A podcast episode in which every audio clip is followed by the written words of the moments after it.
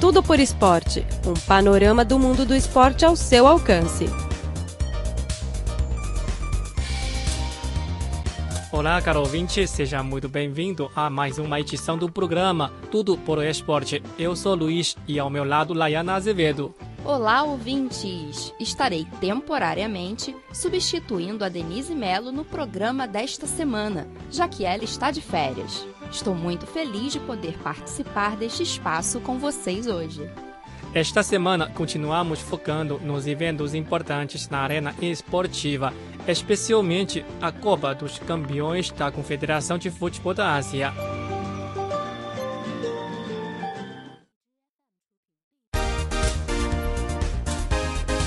Esporte Expresso. Fique por dentro das últimas novidades esportivas na China e no mundo.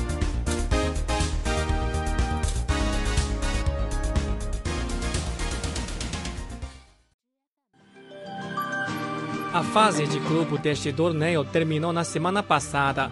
Dois times chineses, eh, Xangai SIPG e Shandong Luneng, se classificaram para a fase mata-mata enquanto dois gigantes chineses perderam chance de continuar a disputar no torneio. Nesta temporada, a China tem quatro times na Copa dos Campeões da Confederação de Futebol da Ásia. Eles são Guangzhou Evergrande Taobao, Jiangsu Suning, Shanghai SIPG e Shandong Luneng. Na penúltima rodada da fase de grupo, os times de Shanghai e Shandong já estavam classificados. Então eles colocaram muitos jogadores reservas para disputar a última rodada. O Shandong empatou na última terça-feira com o time tailandês Buriram United, sem marcar nenhum gol, enquanto Shanghai foi derrotado pelo time sul-coreano Suwon Samsung Blue Wings por 3 a 0. No entanto, estes resultados não influenciam a posição no grupo. Para os times de Guangzhou e Jiangsu, que investiram bastante no mercado de transferências de inverno, os resultados são decepcionantes. O time de Guangzhou, campeão do ano passado, perdeu a chance de se classificar na penúltima rodada. A vitória no jogo por 1 a 0 contra o australiano FC Sydney na última rodada já não tinha nenhum significado. Jiangsu Suning atraiu muita atenção nesta temporada por ter comprado vários jogadores brasileiros famosos.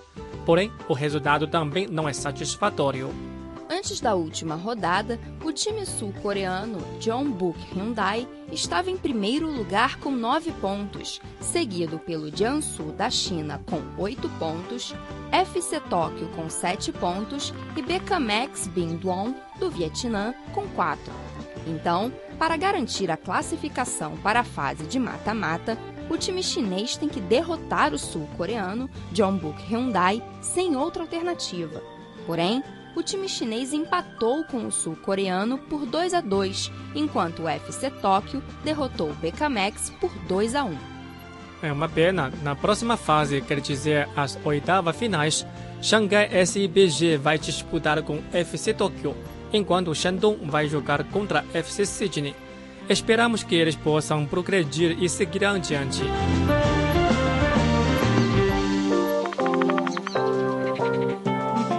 Clubes chineses investiram muito nesta temporada, chocando o mercado chinês e também o mercado internacional. Porém, dinheiro não é tudo no mundo do futebol. O Guangzhou comprou o Jackson Martinez por 4,2 milhões de euros, enquanto o Jiangsu comprou o jogador Ramires por 2,8 milhões de euros e Alex Teixeira por 5 milhões de euros.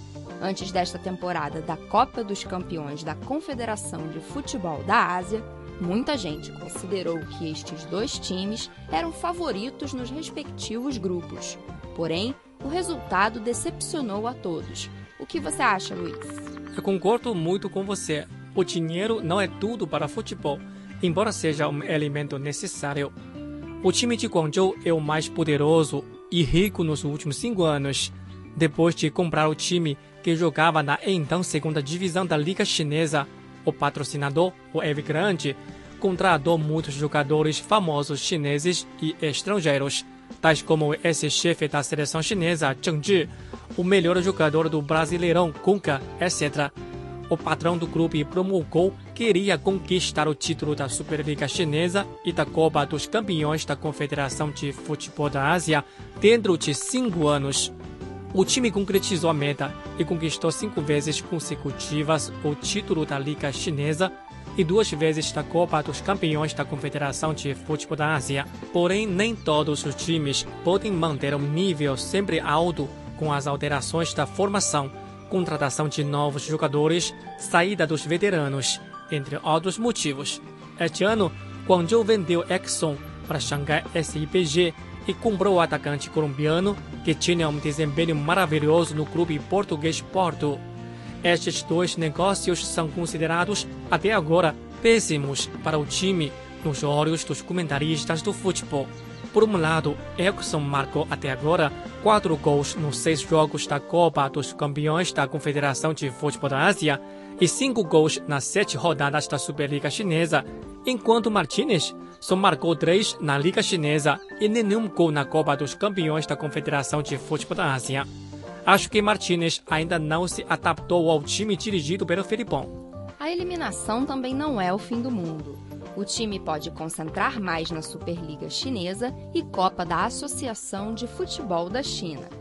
Depois de conseguir seis vitórias consecutivas após a derrota na primeira rodada, o Guangzhou já subiu para primeiro lugar, rumo ao seu sexto título consecutivo da liga.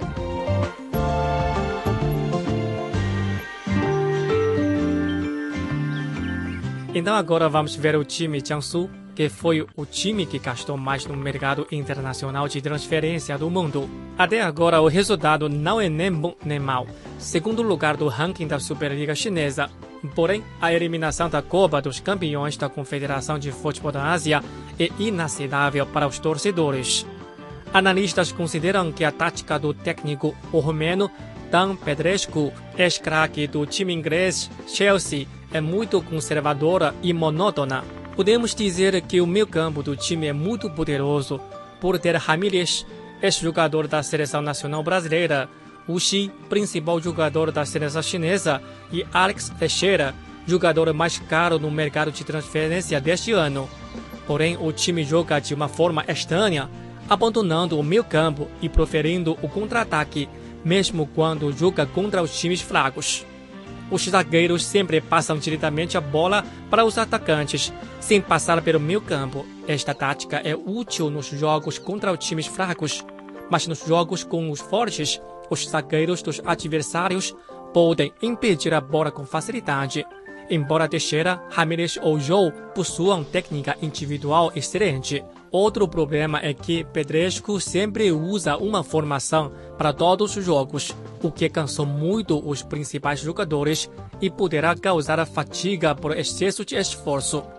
Embora não tenha perdido nenhum gol na Superliga, o desempenho não satisfaz os torcedores. Eu acho que agora o maior obstáculo para o progresso deste time é a tática do técnico. Quando outros times estudarem bem a tática, será muito difícil o time de Jiangsu ganhar o jogo.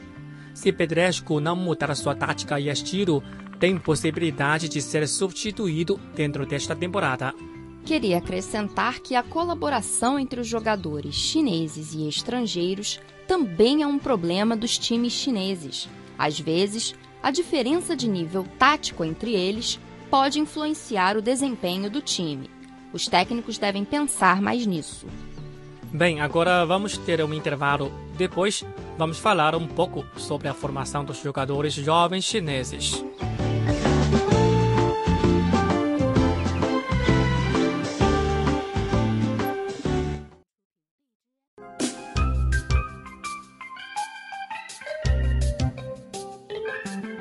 O Cripor oferece a página na internet desde o dia 20 de dezembro de 1999 em português.cri.cn, que foi reformulada em 2009, e a CRI Webcast Rio de Janeiro a partir de setembro de 2007. O conteúdo online está dividido em várias seções: notícias, temas atuais, cultura, economia, entretenimento, música, esporte, blog, rádio online, bem como uma sessão de vídeo.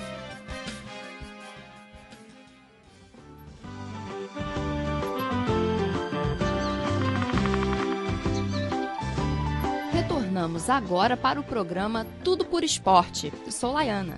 Eu sou Luiz. Na parte anterior falamos da Copa dos Campeões da Confederação de Futebol da Ásia. Agora vamos falar um pouco sobre a formação dos jogadores jovens de futebol. Atualmente a China dá muita importância ao desenvolvimento do futebol, investindo muito na formação dos jogadores jovens.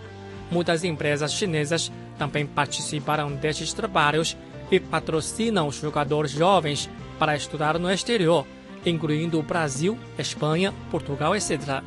Agora, Laiana vai apresentar uma reportagem sobre isso. Seis especialistas em treinamento juvenil do Clube de Futebol Atlético de Madrid completaram a seleção para a competição Promessas do Futebol Chinês, realizado de 21 a 25 deste mês na província de Hebei, escolhendo 30 jovens com potencial. Esta é a quinta edição do programa, financiado pela empresa chinesa Vanda. Os jogadores selecionados anteriormente foram enviados para estudar na Espanha e progrediram muito em suas habilidades futebolísticas. Esta edição da competição contou com a participação de cerca de 400 jogadores, membros de clubes chineses e estudantes de escolas de futebol. Os especialistas espanhóis selecionaram finalmente 30 membros formais e 20 substitutos. O processo de seleção foi realizado completamente por especialistas espanhóis. A lista final dos jovens selecionados será publicada nos sites de internet do Vanda e do Atlético de Madrid. Desde 2012, a empresa Vanda tem investido mais de 300 milhões de yuans no programa Promessas do Futebol Chinês, que tem como objetivo buscar jogadores com potencial e fazer prosperar o futebol chinês. Os jogadores selecionados no programa receberão treinamento no Atlético de Madrid e completarão seus estudos escolares na Espanha. Até 2015, 16 membros do programa haviam sido incorporados na equipe juvenil sub-16 da China. Então podemos dizer que os jovens são a esperança do futebol chinês. A China começou a mandar jogadores para fora desde cedo. Ainda me lembro de um time que se chama Jianlibao. Em 1992, a China selecionou bons jogadores jovens para treinar no Brasil. Agora, este modelo de treinamento já é popularizado. É, dar treinamento aos jovens desde cedo é importante. Assim, eles já dominam as técnicas desde a base e, quando atingem o nível profissional, podemos contar com excelentes jogadores. Antigamente, devido à fraude ou manobra dos jogos de futebol chinês, a imagem do futebol chinês era muito ruim e poucos pais querem que os filhos se dediquem ao setor. Com a melhora da atmosfera e ambiente e importância dada pelos departamentos concernentes chineses, cada vez mais crianças chinesas começaram a jogar futebol, o que dará um bom sinal para o desenvolvimento do futebol chinês. Sim, e é importante que as crianças pratiquem esportes. Então, por que não se dedicar ao futebol, não é verdade? No Brasil isso é muito comum. Acho que por isso que nós somos um dos melhores do mundo.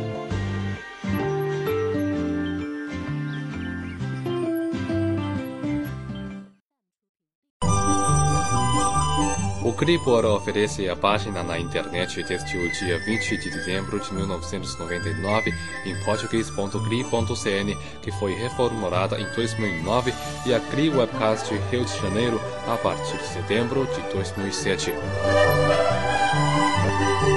O conteúdo online está dividido em várias sessões, notícias, temas atuais, cultura, economia, entretenimento, música, esporte, prog, rádio online, bem como uma sessão de vídeo.